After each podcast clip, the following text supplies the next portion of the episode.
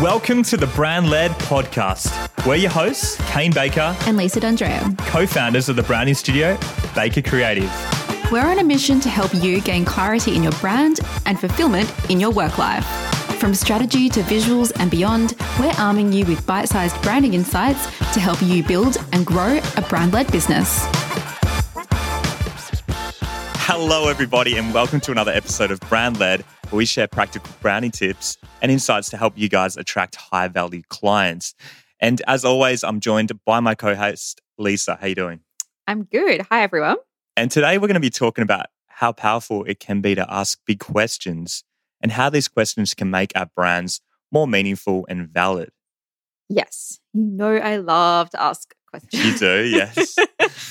I suppose in a lot of ways, the more meaningful questions that we can ask our customers, the more valuable and resonant and relevant we really become to them. Mm.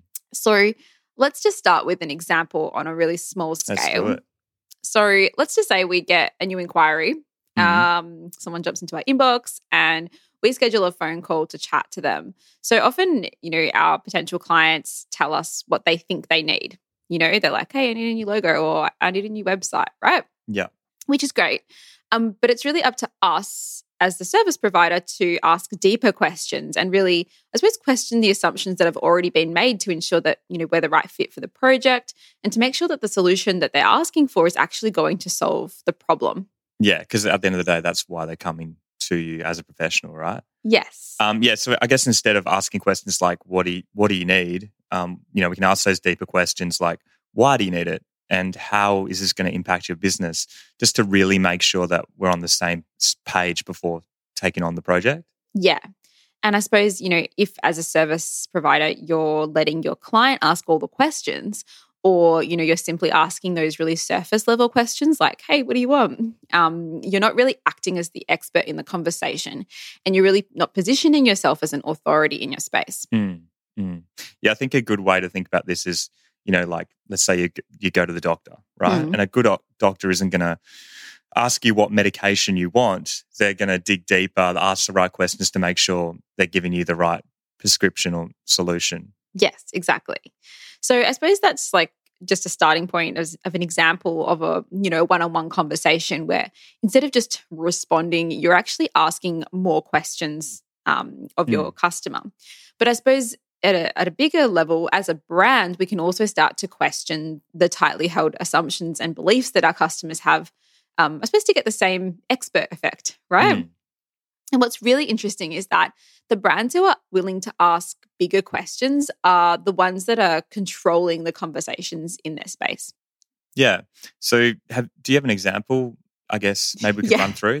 Yeah. So I don't know if you remember, um, this is a while ago now that Dove came out with the Real Beauty campaign. And, you know, it got everyone really talking about what real beauty means to them, right? Mm. So other brands in their space were just simply bringing out products that I suppose just propagated existing beliefs and ideas about beauty. Um, these brands were just kind of responding to buyer needs, you know, oh, you know, what a longer lasting mascara, or, you know, you want a deodorant that I don't know, it doesn't leave marks on your clothes or whatever. Yeah. You know, we're onto it. Um, and, you know, product innovation is important. And of course, you need to listen to your audience, but it's really the brands that cause us to question our beliefs and rethink how we move through life it, that are going to be the ones that we remember and the ones that we follow. Mm.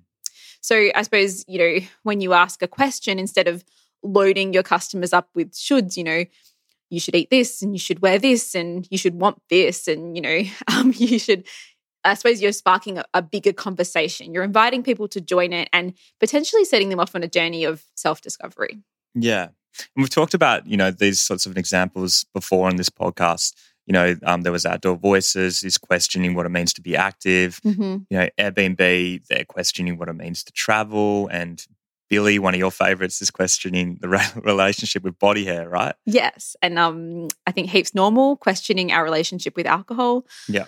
So, yeah, each of these brands is really inviting us to think about our beliefs or ideas by really questioning what is like what are what are we currently believing? And mm. you know what's to come in the future? What are we going to believe in the future? What's the right direction for us? Yeah and i suppose this is a starting point for developing that big idea which you know again we've covered in previous episodes. Yes and we, we can link to that um, as well in the show notes that big idea episode. I think that was like one of our first ones as well. Yeah Um, so, to all of our amazing listeners, um, I suppose now the question that you might like to consider from this episode is Are you asking questions in your space or are you simply answering them? Mm.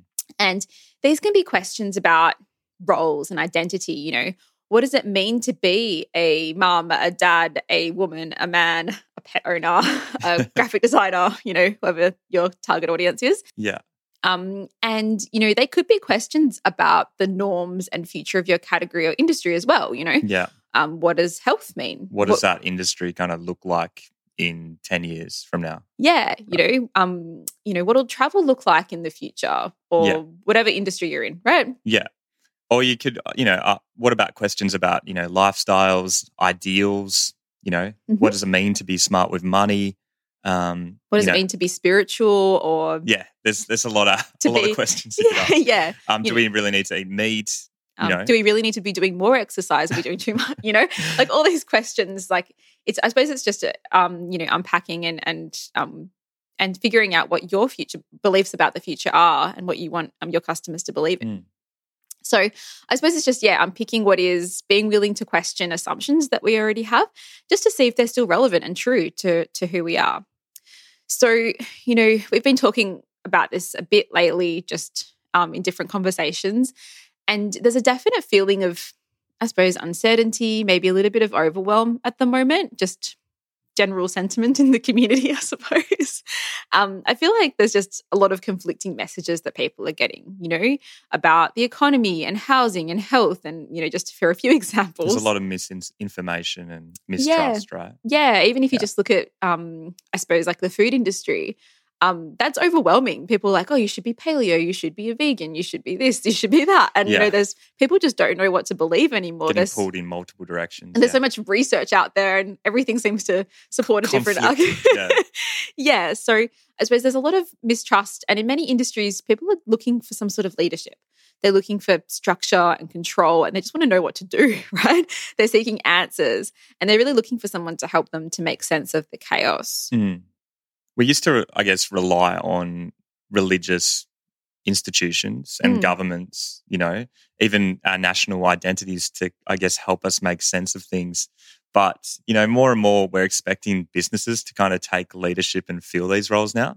Yeah, I I definitely agree. I think, you know, when you're the type of brand that's willing to ask these big questions and present big ideas to your audience for thought, you can really help them to find that direction. Mm. And, you know, um, you know, if you're questioning, you know, what does the future of travel look like, or what does it mean to be a woman, or you know, whatever it is, um, you know, the people who are, um, are listening to you might not decide to buy into your ethos or follow you.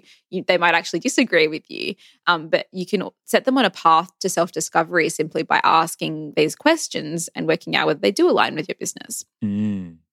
Yes, very interesting. So, on that note, you know, I hope you guys have enjoyed, you know, today's episode. Maybe it's food for thought. And, you know, that once you've nailed your foundational messaging, you might start to add that extra layer of meaning to your brand by asking bigger questions to your audience. Exactly. So, thanks so much for listening today, guys. And um, if you haven't subscribed already, please do. Um, and we'll, we'll see you next week. See you next time.